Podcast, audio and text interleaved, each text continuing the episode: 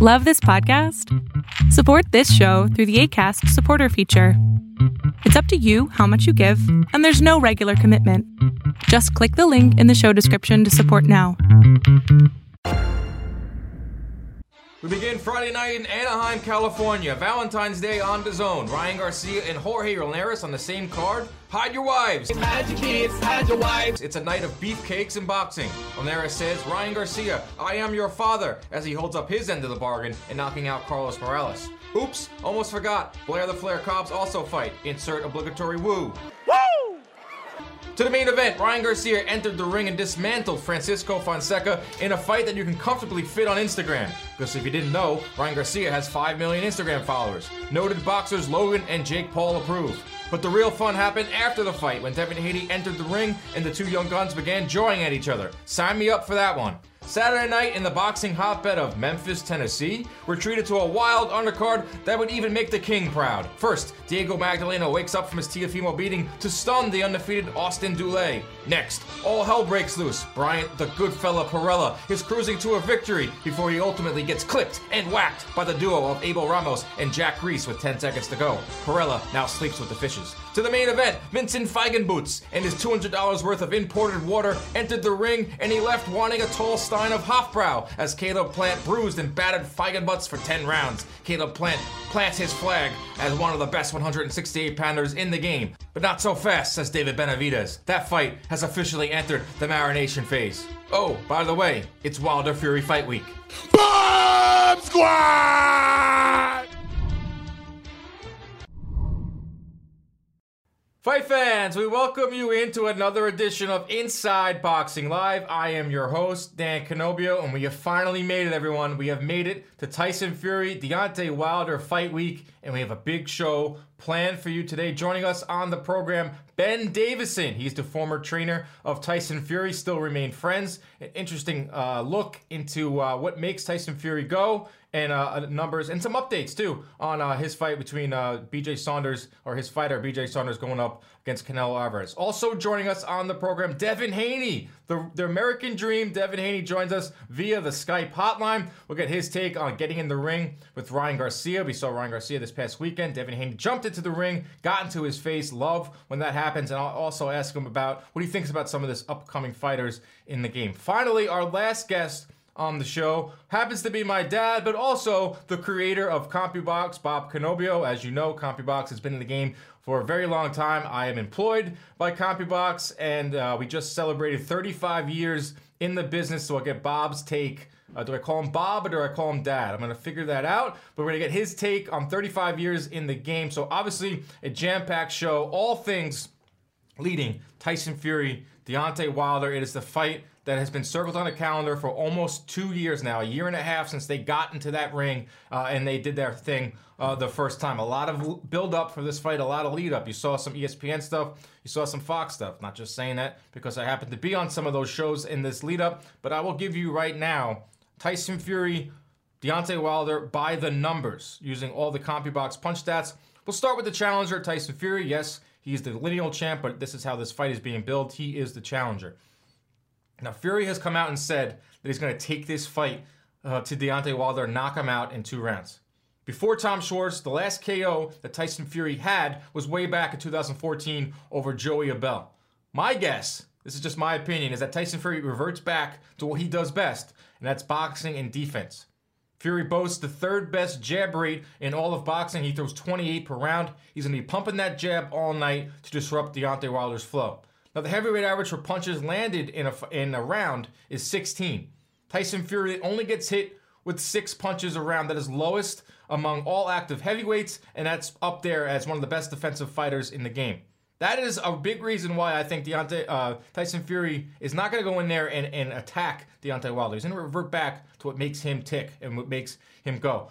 Now, Wilder entered the first fight against Tyson Fury, landing 54% of his power shots. That is a huge, huge number. Tyson Fury limited to 17% landed in that first fight. No fighter has ever stymied uh, Deontay Wilder worse than Tyson Fury. This is why I expect Tyson Fury to come out and box. It is his only path to victory, in my opinion. Moving over to Deontay Wilder, I'm going to go throw out some numbers here, and you're going to say, no way. I can already see the responses to this tweet when I posted. There is no way this can be true or accurate about Deontay Wilder, but yes, it is. Deontay Wilder ranks number one among all active heavyweights and number three among fighters uh, in any weight class in power punch accuracy at 48%. He trails only Errol Spence Jr. and Terence Crawford by a few percentage points in that category. Yes, Deontay Wilder doesn't throw a lot of volume, but when he does, he is very accurate. On to the next stat that's absolutely going to shock you about Deontay Wilder. He is one of just three current fighters in boxing today that lands more than 29% of their jabs. The other two, Gennady Golovkin and Anthony Joshua. A lot of times people want to talk about all the things that Deontay Wilder does wrong, but he is one of the most accurate punchers in the game, and he obviously know about that right hand. Just ask Tyson Fury. And lastly, Deontay Wilder picks up a win. He also gets the lineal title. I know he has come out on record saying that doesn't mean anything to him, but I have a feeling if he wins, he'll change his tune once he realizes how much of a cool feat that is. But more importantly, if he does pick up a win and he defends his title once again, it moves him into a tie for fourth place, but he passes Muhammad Ali with 11 consecutive world heavyweight title defenses. So Deontay Wilder has a lot on the line in this rematch, and it's coming up this Saturday on Fox and ESPN pay per view. Coming up next here on Inside Boxing Live, we sit down with Ben Davison, former trainer of Tyson Fury and current trainer of BJ Saunders.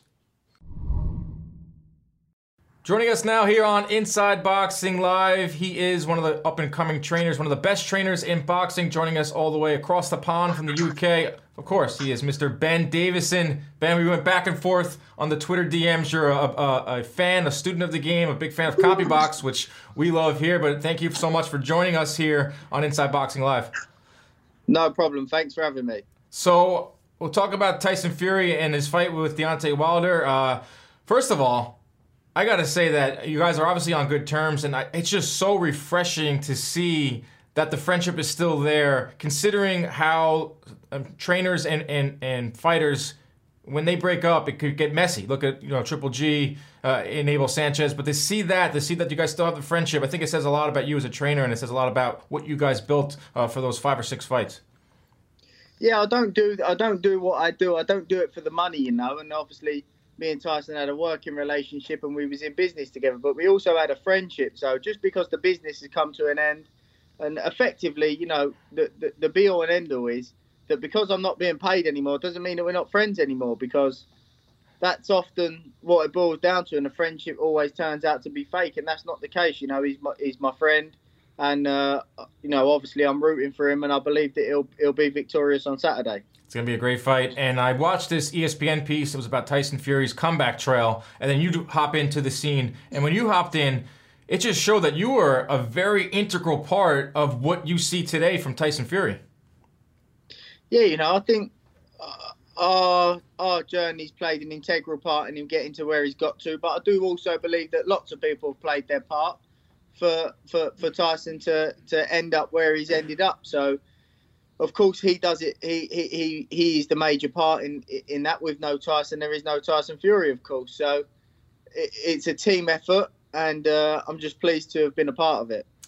You seem like a trainer that obviously you know the in ring stuff. There's no doubt about that. You're one of the, the brightest uh, students we got going in terms of, of training. But if, it seems like you also provide something else for fighters, and that's almost like a life coach in a way, which I think is a part of boxing that's it's underrated, and I think it's integral uh, to, to be a trainer. Yeah, I'd say so. I mean, I just think I'm a very balanced character, and, and typically most fighters are, are quite unbalanced people, um, and that's why they're able to achieve what they can achieve because they're they're what's known as extremists. It's either all in or nothing, and you know I think it, it's an important part to be able to help them find that balance in between, um, but not take away the competitive, all-in nature of a fighter as well. Now you have a boxing background. I didn't know that you actually were an amateur. Tell us a little about your, your boxing career, because a lot of people, when you came onto the scene, were like, "Who is this Ben Davison guy? He's got great hair. Who is this guy? He's a you know he's a life coach. He's a trainer. They just didn't know enough about you. But I didn't know that you had an amateur career as well. Yeah, I, uh, I also played football at not a bad level. So the the football was actually my number one sport growing up. My football uh, in terms of in, in soccer. UK soccer. There you go. Had, we have to make that clear. This is a U.S. show, so football here is you're a, a, halfback and you're running up the middle. Yeah, but I uh, I boxed as a kid. Then I, I, I, focused on football, but I always stayed in the gym. Then went back to box, went back to boxing um, when I didn't get a professional contract in soccer. Um, and then as I start, I started working with uh, with Billy Joe. Actually, we was in the same gym, and I started doing a little bit more work with him. And one thing just led to another. And I was always a very analytical type of person. Whatever I did, I wanted to be the best at. And I, if I wasn't the best, I wanted to know why. Or if somebody else was the best, I wanted to know why they was the best. And it was the same even when I was playing football. I'd watch a full game of soccer and watch one player for the whole game, go back, rewind it, and watch the same a different player for the whole game, just to fully understand why they was able to achieve what they achieved, and that helped me with with the coaching. So when it got to a point of where I started working with fighters, I just had a natural gift in being able to analyze what was going on, why this was happening, why this wasn't happening and obviously with time that that that talent developed and I started to understand it a little bit more.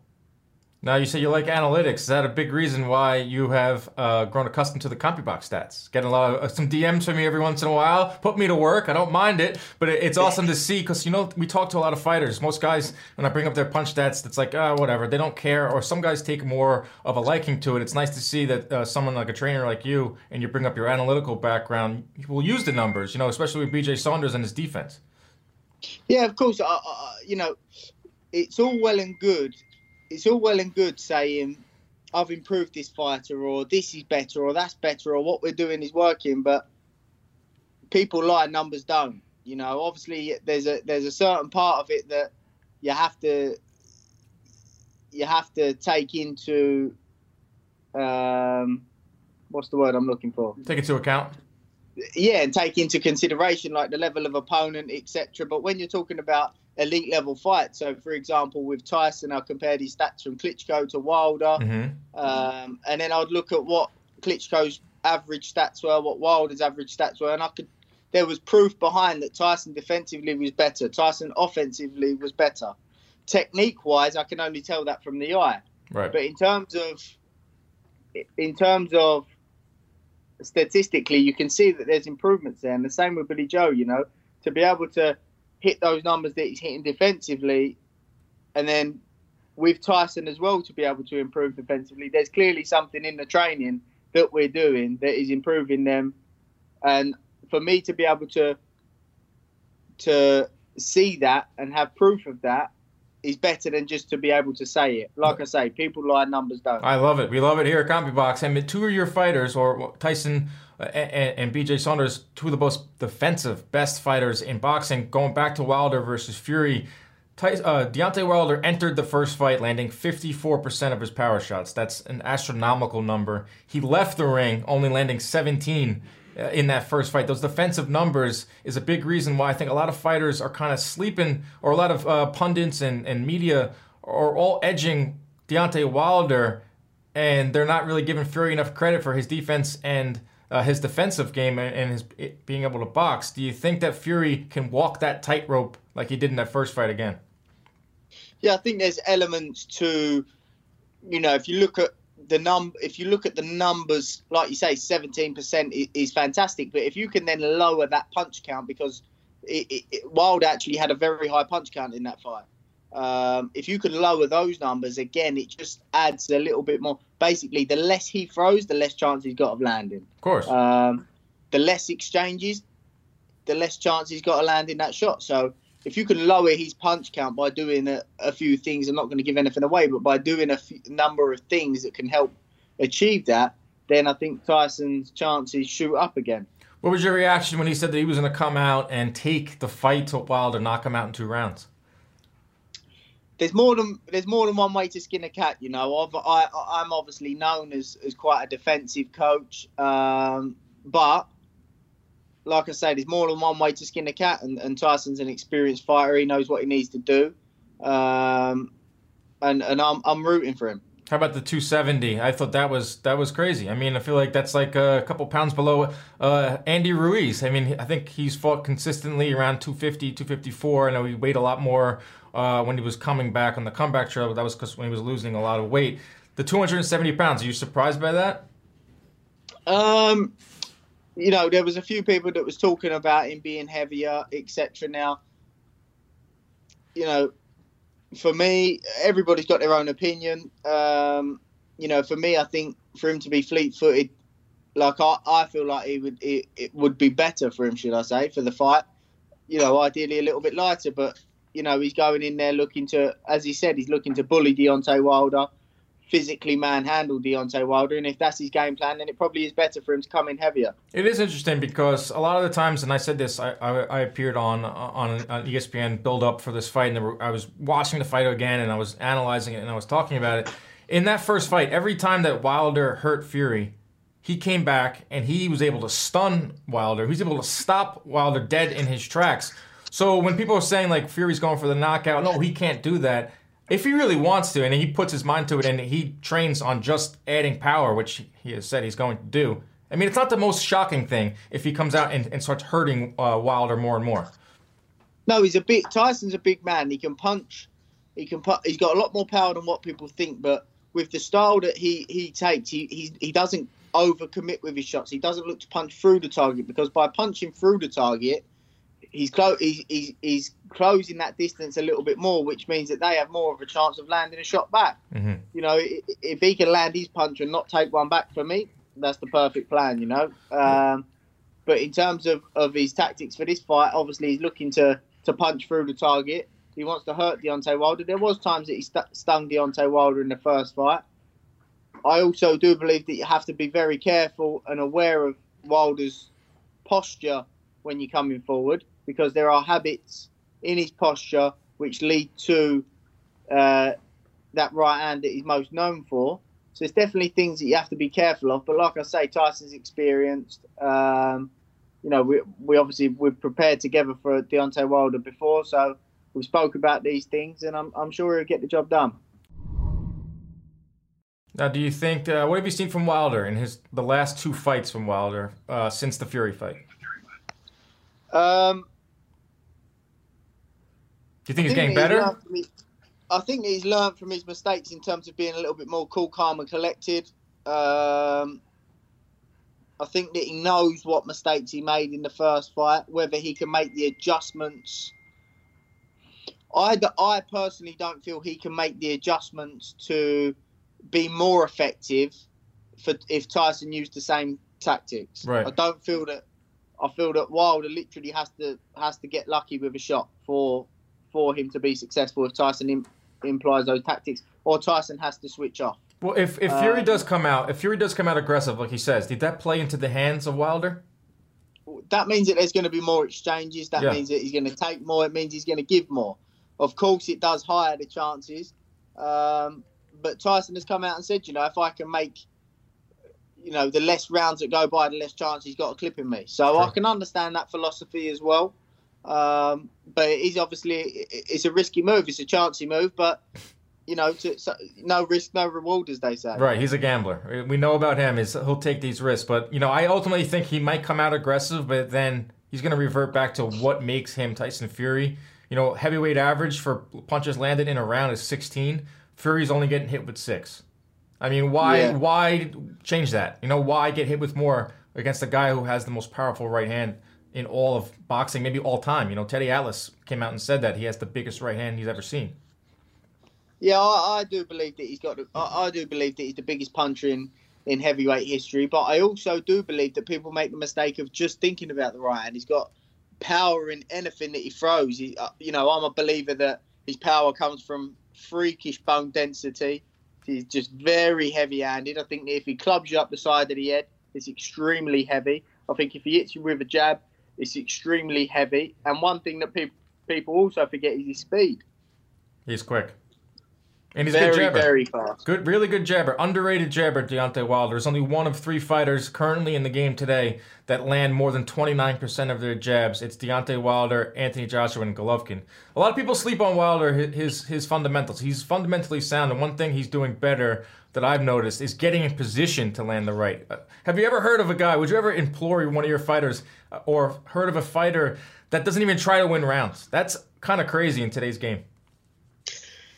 Yeah, I don't. Th- I'm not so sure that he doesn't try to win rounds. I think that he's just more focused on you know, I, I think that people have, have, have come up with this assumption because of the Tyson fight and the Luis Ortiz fight. But the Luis Ortiz fight was massively tactical because he knew effectively Ortiz is an aggressive counterpuncher. So the more punches I throw at Ortiz, the more he's going to throw back at me. Yep.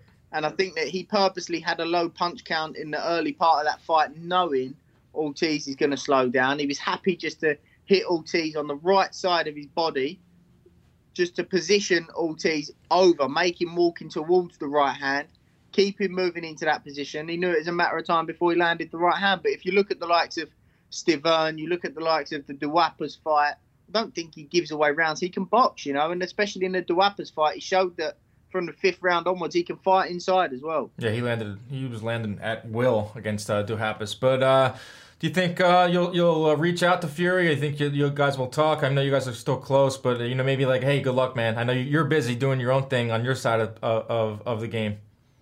Yeah, of course I'll speak to him. You know, I'll send him a message, and uh, I won't be speaking to him anything about tactically what I what my opinions are, and that I wouldn't want to you know, then you can start second guessing things, and, and I wouldn't want to do that. You know, it's purely just there for support, motivation, and, and just to let him know that I'm rooting for him, and I want to I want to see him be be victorious. I'm telling you, man, it's one of the coolest stories. It's really something. It's just so boxing is so cynical, and there's so many like bad stories and so much negativity. To see you guys remain friends, to see you guys, you know, that's it's refreshing. It's really refreshing to see. But someone that you're going to give a lot of opinions to, and you're going to give a lot of advice to, is your guy Billy Joe Saunders. You can tell us right now that you got the Canelo fight. It's okay. Just just tell us now.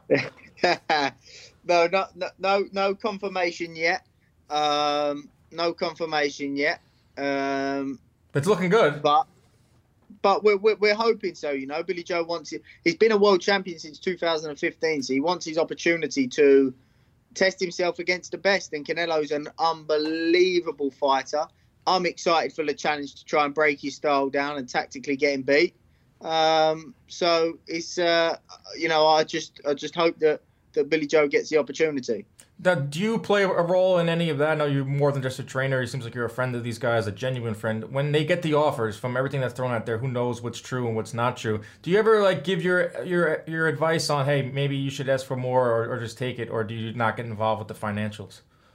Yeah, of course we, we talk about it a little bit more in terms of Tyson. I was um, involved in that sort of area of things, but we was together twenty four seven, and obviously with Billy Joe we discussed things and that. So you know, I've got a good relationship with them where we can discuss these things, and they know I'll give them my honest opinion. Um, and uh, uh, and and that's where it is really. I uh, we, we we trust each other and trust each other's judgment. Right. How do you beat Canelo in, in your estimation? How does one take down Canelo? He's only lost once in his career, and he's got a draw, questionable. But how do you how do you beat Canelo Alvarez?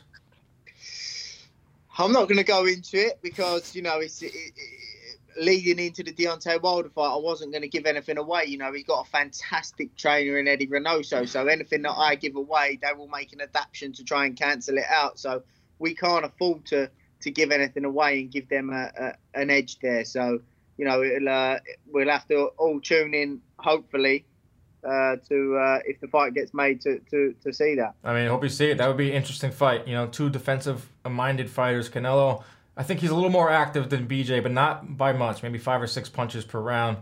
Two of the best defensive guys. That always makes for a good fight. I'm a big fan of BJ Saunders uh, and his style. Big fan of you, Ben Davison. Appreciate you joining us here on Inside Boxing Live. Maybe see you in Vegas this weekend. Maybe you'll see in Vegas May 2nd uh, for Canelo, but appreciate it and I uh, keep up the good work. No problem. Thank you very much. Joining us now here on Inside Boxing Live, you know him as the WBC lightweight champion. He is the dream Devin Haney, one of the most promising and exciting up and coming fighters in the game. Joining us from Los Angeles, looking nice over there, man. How you doing? I'm doing great. Thank you guys for having me. First of all, before we get into what happened this past weekend and, looking forward, right sh- shoulder surgery. You had it a few months ago. Are we still on track for a summer return for you? Yeah, um, we're still on track. Um, I'm looking like July, early July. Um, first, it was looking like you know towards the end of June, but I want to you know just make sure that I'm 100% there. So um, July will, will be the month that I'm back. How hard is it for uh, someone like you? You're, you're a guy that you know you're 21 years old. You want to get in the ring. You want to train. You you just want to constantly get better. What is it like having to kind of step out of that and kind of be on the sideline a little bit? How do I know a lot of fighters they when when time is on their hands, that's not exactly a good thing. How's it been, you know, trying to rehab that? Yeah, I'm not gonna lie. At first, it was really hard. Um, you know, I was like, you know, I was getting some kind of depressed a little bit. You know, just being away from the ring and being away from the training and you know my coaches, my team. Um, but you know, I start I started to look at it like you know it, everything happens for a reason, and I never took a break from boxing in my life. So this was the first break that I ever took, and it actually like you know I feel rejuvenated. I feel like I'm excited to come back. I'm excited to go train. You know, I've been I never took longer than a week off in my whole entire life since I started boxing. So I felt like I needed this. Right. Yeah, absolutely. And uh, I know you've been fighting at a very young age. You have one of the more unique backstories uh, in boxing, kind of funding yourself, betting on yourself, ultimately cashing in, getting that bag with with Matchroom. But I saw this picture on Twitter. I thought it was so cool. It was you and Floyd, and you look like what eight or nine years old. And then you hop back to like recently in Miami. I was in Miami for the Super Bowl and the Zone car, so you're riding bikes with them. Talk about your relationship with Floyd Mayweather, and you know, does he give you advice? I mean, what is it like uh, uh, catching up with uh, arguably the greatest fighter of all time? I mean, Floyd is, you know, he's always been a mentor to me. He's always been, you know, uh, helped me with whatever I needed. You know, even though, you know, I, it didn't work out with me signing with him or anything like that, he's still always been there 100%. So I thank him for that.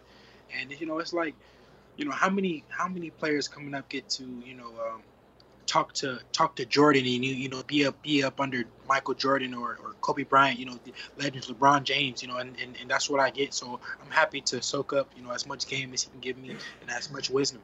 Yeah, absolutely. And uh, you know, moving up into your amateur career, let's get into it now. Ryan Garcia, the guy that you jumped into the ring with, had him on the show last week. He came on Skype and I talked about your amateur career, I talked about you fighting. He says that you only post the fight that you won, but you don't post the fights that I mean, it wouldn't make sense if you didn't post the fights that, that you lost. But he goes, yeah, tell him to post tell him to post some of those other ones where I heard him. Tell him to post those other ones where he ran. Thoughts on that? Well, um, you know, he has no proof that he won any of these fights. He has he can't show anything. So in that case, I'll say I won every single fight because there's no proof of him saying he. There's no proof of him winning any. Well, it's true though. If you go on BoxRec, according to BoxRec, uh, Garcia's record was 17 and 15.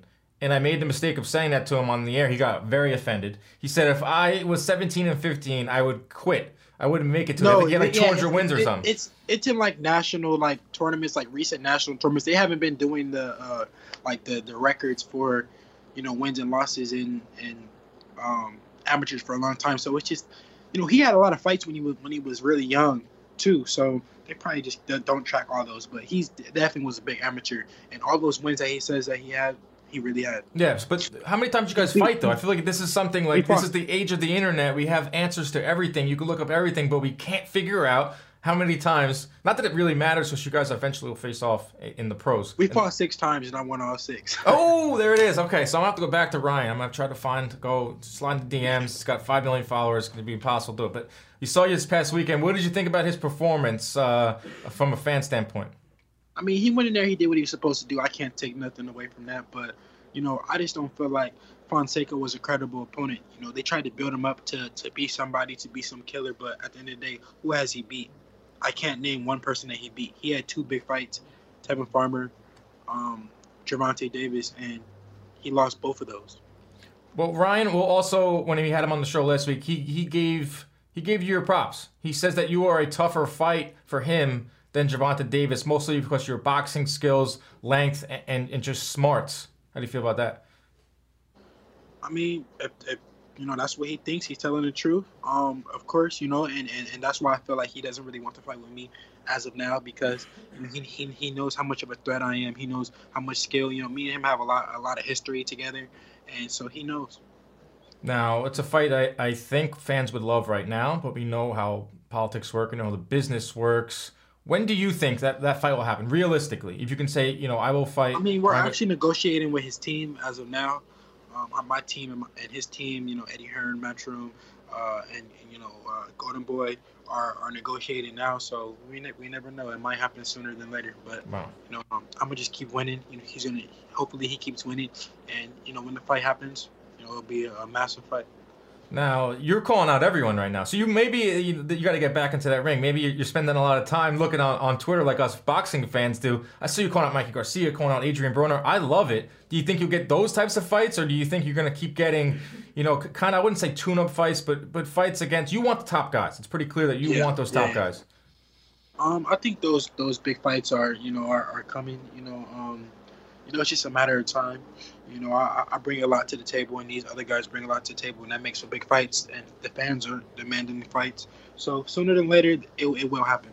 Well, the thing with you, and I think it's different with other younger fighters or the other generations, I actually believe it. I actually believe that you want to face the best young fighters. I, I think no longer do we have to wait until a guy's 20, you know, 25 and 0. Yeah, I think that's being thrown out the window. If you have a huge amateur experience that you have and you have a following, which you also have, I actually believe it when you say that you want to face Mikey Garcia, you want to face Ryan Garcia, you want to face Adrien Broner. Do you do you think fans believe your talk? No, fans definitely be- believe my talk. Um, but you know, it's just these guys don't want to face me. They, they like I said, they know how much I'm a threat. Um, you know, eventually that big fight is coming. You know, I think Mikey Garcia would. You know, uh, you know, after he's finished his business, I think he would. You know, look into a fight with me. You know, or if, if he can't get a fight, you know, with like Pacquiao or, or one of those guys, um, those just massive money fights. I think that he'll look into a fight with me. Um, you know, it's, it's, it's some guys out there that, that, that, that will fight me. I'm not saying that, you know, just everyone's just ducking me, but, Right. you know, um, I want those big, big fights. A Mikey Garcia fight would that would you go up to 147 for that, or would you think he'll he's No, naturally a 140 guy? No, I, uh, I think we can meet at 140. You know, he said that, that, that he would be interested in meeting at 140. I'd be interested at meeting at 140. The fight, the fight could happen soon. Are you uh, willing to go up to 200 pounds to fight Broner? I'm like 200. Who was he gonna say? Wilder? Have you seen Broner walking around lately? I don't yeah, know if he can yeah. make 135 or 140 anymore. Yeah, he definitely can't make 135. Or if he if he did, he would be dead if he if he did. But um, I'm interested in you know going to 140 for that for that fight as well. Um, but if he wants to come thir- to 135, then so be it. Let's do it. When he uh, he didn't take a liking to you calling him out. He thought you were doing it for clout. He you know he says you spent one minute with Floyd. Next thing you're calling me out. What did you do when you saw that uh, Instagram post? I mean, I didn't think much of it. You know, he's a he's a funny guy. Um, you know, he if anything, he's the clout chaser. You know, he goes on there, he trolls, and he, you know, hits up Eddie Hearn, and, and you know, he hits up my promoter and says that he wants 20 million. If anything, that's clout chasing. He knows how much uh, of a threat I am. He knows how big of a fight I, I am. So why, why ask for that much money? Because you know, he he knows how much I bring to the table. Who are some of your favorite fighters, young fighters in the game? I sent out a tweet uh, on uh, Friday night after Ryan's fight, and I just simply listed the biggest names in boxing right now under age 25. And um, I'll, I'll, ask, I'll talk about the, the feedback I got from it. But who are your favorite young fighters in the game? Um, I like Shakur Stevenson. You know, like he he's been a friend of mine. He's has a lot of talent. Um, another fighter that signed to me, his name Darren Cunningham. Um, not a lot of people may may not know him, but he had a huge amateur background. Um, I like Vergil Ortiz. Vergil Ortiz is looking pretty good. I mean, um, He's a quiet guy, but if you get to talking to Vergil, he's very funny. Oh, really easy. I never talked to him actually. Like through the amateurs, I, I remember him in the amateurs, but we never we never talked. But you know, um, maybe one day. Um, who else do I like? How about Teofimo? Mm, what is that though? I- What is going on with that? Uh, See, I'm interested in this. I'm interested in in what fighters get along, which fighters respect each other. It's like I feel like you and Ryan Garcia that you obviously you're gonna fight each other, but there's a mutual respect I've gained from talking to both of you and seeing you guys in the ring. You talk your talk, but then you dap each other up and you move on. What's the Yeah, I problem mean- you have with Teofimo? he's just that guy is just fake. And him and his dad are fake. They they they they talk that stuff on, on the internet, or they, they, they go talk it in, in in these interviews, but in person, if, when everyone saw when I approached Teofimo, he was he was a, a, a totally different kind of dude. His his dad said, "Oh, he's not a street guy. He's not this." I didn't bring no streets to him. I, I talked to him pure boxing talk. He lied and said that he got the best of me in sparring, which was was not the case. Everyone saw that when I approached him in person. Um, you know, he has no intentions on fighting me. His promoter has no intentions of, of of them him or Lomachenko fighting fighting me. Like I, I I don't like those guys at all. Now that's something I would pay for. That's a pay per view I would pay for. Is Teofimo and his dad versus you and your dad. Oh, we will fucking kill it. oh, I love it. But uh, who do you like in, in Teofimo versus Lomachenko? I'm not even, to be honest, I'm not even interested in that fight. Um, those guys, they both have no intentions of fighting me. I have no intentions of watching them fight. But Fuck both of them.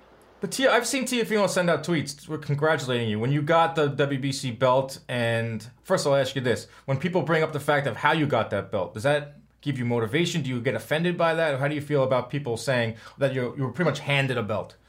Because listen to this: if say whenever you win an intern belt, everyone knows this. Whenever you win an intern belt, um, it bumps up to a world title, even if it wasn't no franchise.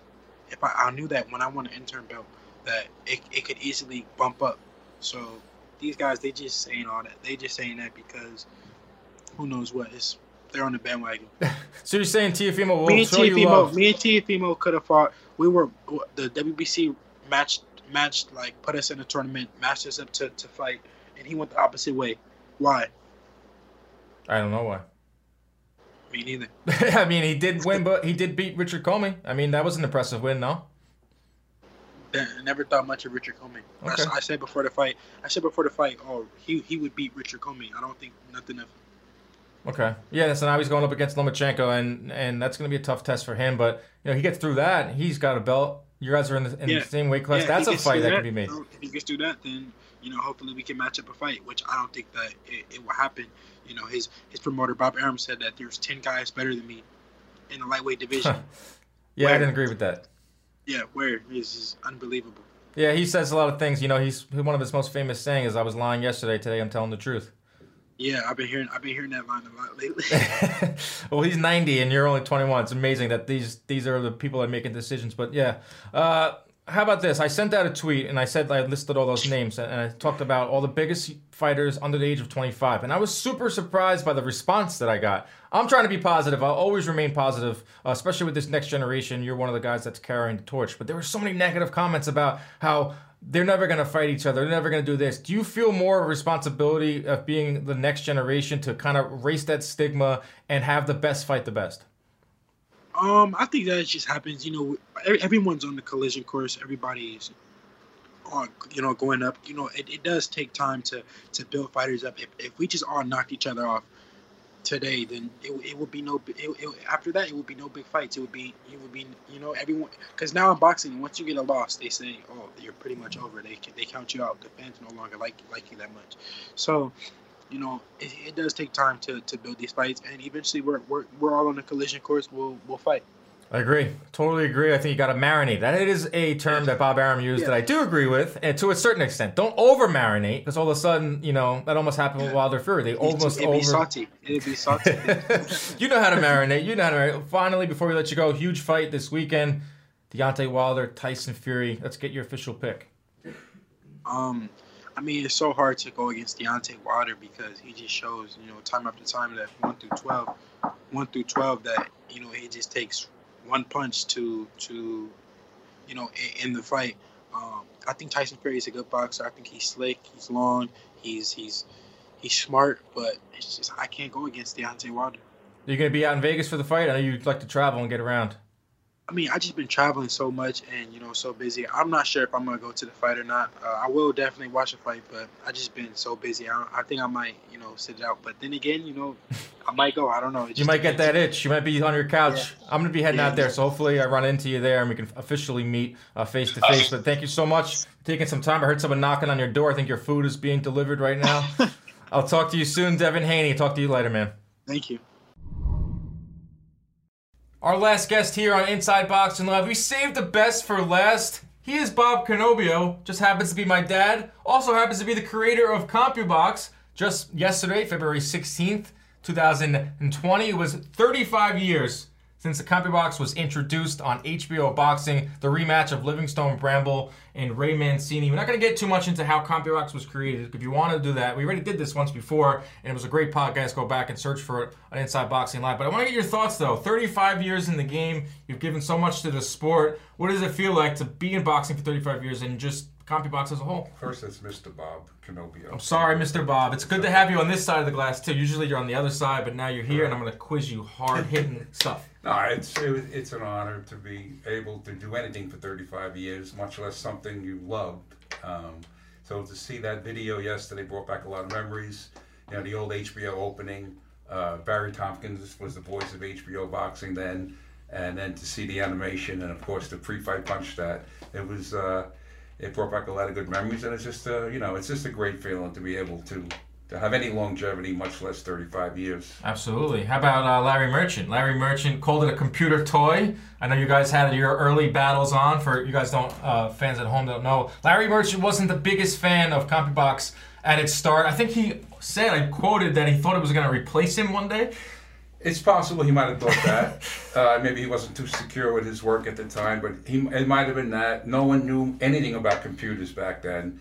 Um, so, and they everybody in boxing, as you know, and you're learning, is an expert. So, why would Larry Merchant need something to tell him how many punches are being thrown, or what a heavyweight throws, what a welterweight throws?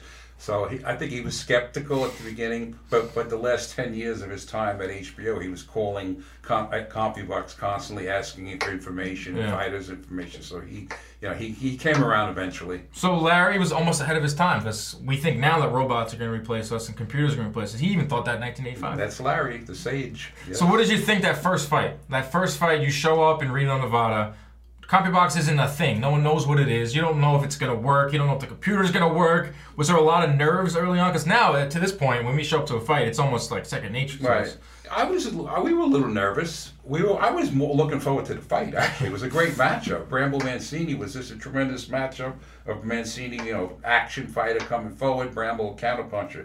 So I was anxious to see, you know, the fight itself. As for the machine, we were so naive. We never thought twice that it wasn't going to work. We just loved where we were at the time, what we were doing, and there was really not any ever any doubt about our numbers being, you know, being accurate and whatnot. Maybe the machine breaking down, whatnot, but we, that was something we couldn't control. But it was just exciting just to be at the fights. It's almost like ignorance is bliss. Then, like you didn't even think about what could possibly go wrong because you didn't know what could how it's gonna go I right. I told you what could have went wrong. We had no battery backup, so we had Yeah. we plugged in. If we ever lost power, there might not have been any. There wouldn't have been any stats, and who knows where it would have went after that. I remember as a kid the computer that you had. The thing looked it was massive. I also remember we weren't allowed to go near it. If you even looked at it, we were like punished for for two weeks. The computer itself should. I mean, it's in the Hall of Fame. I mean, you belong in the Hall of Fame. That's.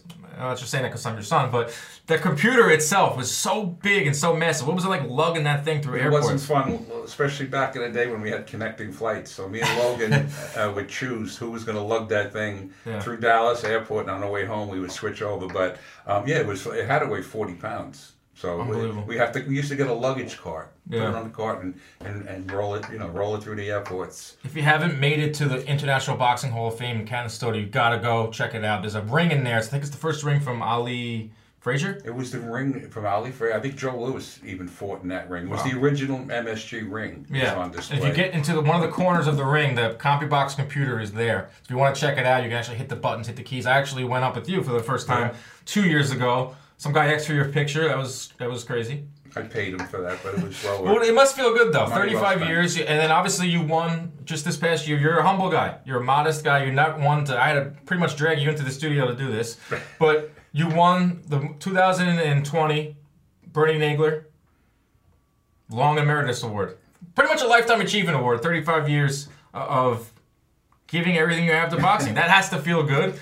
And uh, I heard that they have a presenter for that award. Have you anyone? Do you have anybody in mind? I, I I know you pretty well. Come take, send your resumes to uh, Inside Boxing Live. Yeah, I mean, no, it's just a great honor. I mean, to, to, uh, again, it's 35 years um, doing something you love. You don't look at it as work. It's just been, it's been tremendous, and to receive an honor like that, uh, from the boxing writers, from your peers, is just uh, is just the best. Yeah, that's going to be a, a star-studded class or, of awards that your Canelo Alvarez Fighter of the Year, Floyd Mayweather Fighter of the Decade, uh, Andre Ward's getting an, is getting a, an award. Yeah. So you're going to be up there with some big names, rightfully big. so.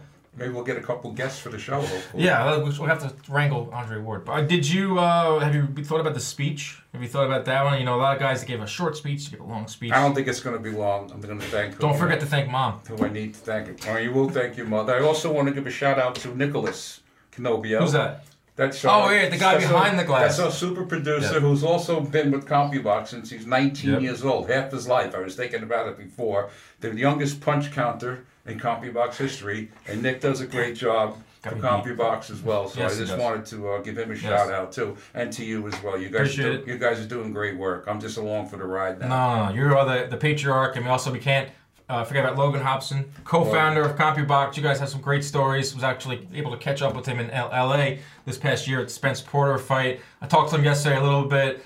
I mean, it must be crazy to talk to him and, and just just creating something like that is just it's it's wild because nothing gets invented anymore. Like everything's invented already. We were in the right place at the right time, honestly, when they, when portable computers first came along. And we love boxing so much that we never thought that we couldn't make it work. It wasn't 1985. It was the year of the computer. Person of the year The was first- the computer. yeah. IBM, Watson, or whatever. and they were literally right. a perfect time, perfect time, perfect place. Right? couple years old, and yeah, right place, right time. And Logan was so instrumental back in the day in getting CompuBox off the ground because he was a former writer, boxing Right. writer for UPI, so he knew the media, he knew the writers on, so he helped to sell it on the on the writing side, and I had my television contracts with, with got us on board Right. HBO, so it was it was such a good mesh, and we got along great, and um, you know, the rest is history. Right, so you, say. you went into Ross Greenberg's office. He is uh, obviously you know Ross Greenberg as the former president of HBO Sports, but at that time he was a, a producer. Eventually, he was going to be elevated to executive producer. You went in there, you pitched him CompuBox. He bought it on the spot. I want to ask you, what was it like leaving the office? Because you had to play it cool, but once that door closed, what'd you, you and Logan do? It was like the Seinfeld episode. Yeah. We kind of walked out. Okay, well, then we got out by the lobby and like, oh, we're in business. It was amazing. it was just it was just unbelievable. Um, you know, they, he pretty much bought it on site, but he knew about our background, my background in research and That's what he said. That's what I so I think it helped a lot. He trusted. He said, I, I trusted. I trusted those guys that they were going to come. Who said he actually trusted you too much? I don't know what that means, but uh, he, he, you know, he, he bought. We, we had a couple rehearsal fights, and next thing we know, next thing we know, we're on HBO. Yeah. And the third fight we ever did was Hagler Hearns. So I Yeah, mean, 35 crazy. years of the business. I'm going to go rapid fire with you. Favorite uh, experience, favorite fight? Probably the favorite fight ever had to be Hagler Hearns because of the sheer excitement and being at Caesar's Palace for the first time, outdoor fight, and Hagler Leonard right behind that as far as a surreal moment. You know, we knew Ray Leonard from working with him, and to see him in the ring with the beast that was Hagler at Caesars again was a surreal night. Worst travel experience? Worst travel experience was probably going to uh, to South Korea for the uh, for the Olympics in '88 because we had three three different layovers. Um, San Francisco, we had a layover in Japan, another small island, and by the time we got to Korea, I didn't know where I was, what time it was, and uh, that was no fun. That's when you were gone for a month. I was only one years old, but I was like, "Where's that?" That was a long trip. That's an extraordinarily long time away, which Yeah. I would not want to do again. But it, it was a great experience because we were on the Olympics network TV twice a day for, Mm-hmm. for 14 days. So it was it was just a great experience. Behind, besides Muhammad Ali, favorite fighter of the last 35 years that you got to track up Probably close? Ray Leonard because of because of his his ability to box, to put on a show, score knockouts. Ray Ray had was the whole package. Arturo Gatti, another one. We love Arturo. Yep. Of course, when we went to his fights, you just never knew what was going to happen. It was butterflies. And you also wanted to hang out with him after. And, we, and he was always fun too, as well as. All right, f- before we wrap this up, Bob Arum on his private plane. You flew with Bob Arum. Quick story. Tell us that. The story was we were flying. It was uh, Michael Bentt against uh, Tommy Morrison. Yep. Morrison had a fight lined up with Lennox Lewis for like eight million dollars, but he got talked into fighting the tune-up against Michael Bentt in Tulsa. So, needless to say, Michael Bentt knocks out um, Tommy Morrison in one round. We're flying home, and uh, one of the per- people on the plane had a had an accident, needed to use the bathroom. Yeah. And Bob Arum had a line and said, "Here, use this contract from Morrison versus Lewis to wipe whatever, because it's not worth anything anyway." So But you skipped over the best part is that Bob Arum just casually invited you to go on his private Well- jet. well, yeah, That doesn't happen anymore. I want to do No, that. it doesn't happen anymore. But he was, yes, he was nice enough to, uh, you know, to have us fly from Tulsa to Vegas. We had another show the next night, and that line came Yeah. out. That story came out of, uh, came out of being on that flight. Can't make that stuff up. I'll tell you what, it's been a thrill for me to be a part of CompuBox. You know, as growing up, just being around it, but now officially on board doing the show, counting punches. Going to Vegas. We're going to Vegas this week for Tyson Fury, Deontay Wilder. That should remind you of some of the biggest fights in the past as well, right? I'm actually looking forward to this fight. I am. I'm pumped for this fight. It's a big heavyweight fight. There's going to be a lot of experience, a lot of exposure, and I think anything can happen. It's one of those fights where either guy could get knocked out. Um, so yeah, I'm, I'm pumped for this one. All right, Bob. I'll see you at the house. Thank you, Daniel.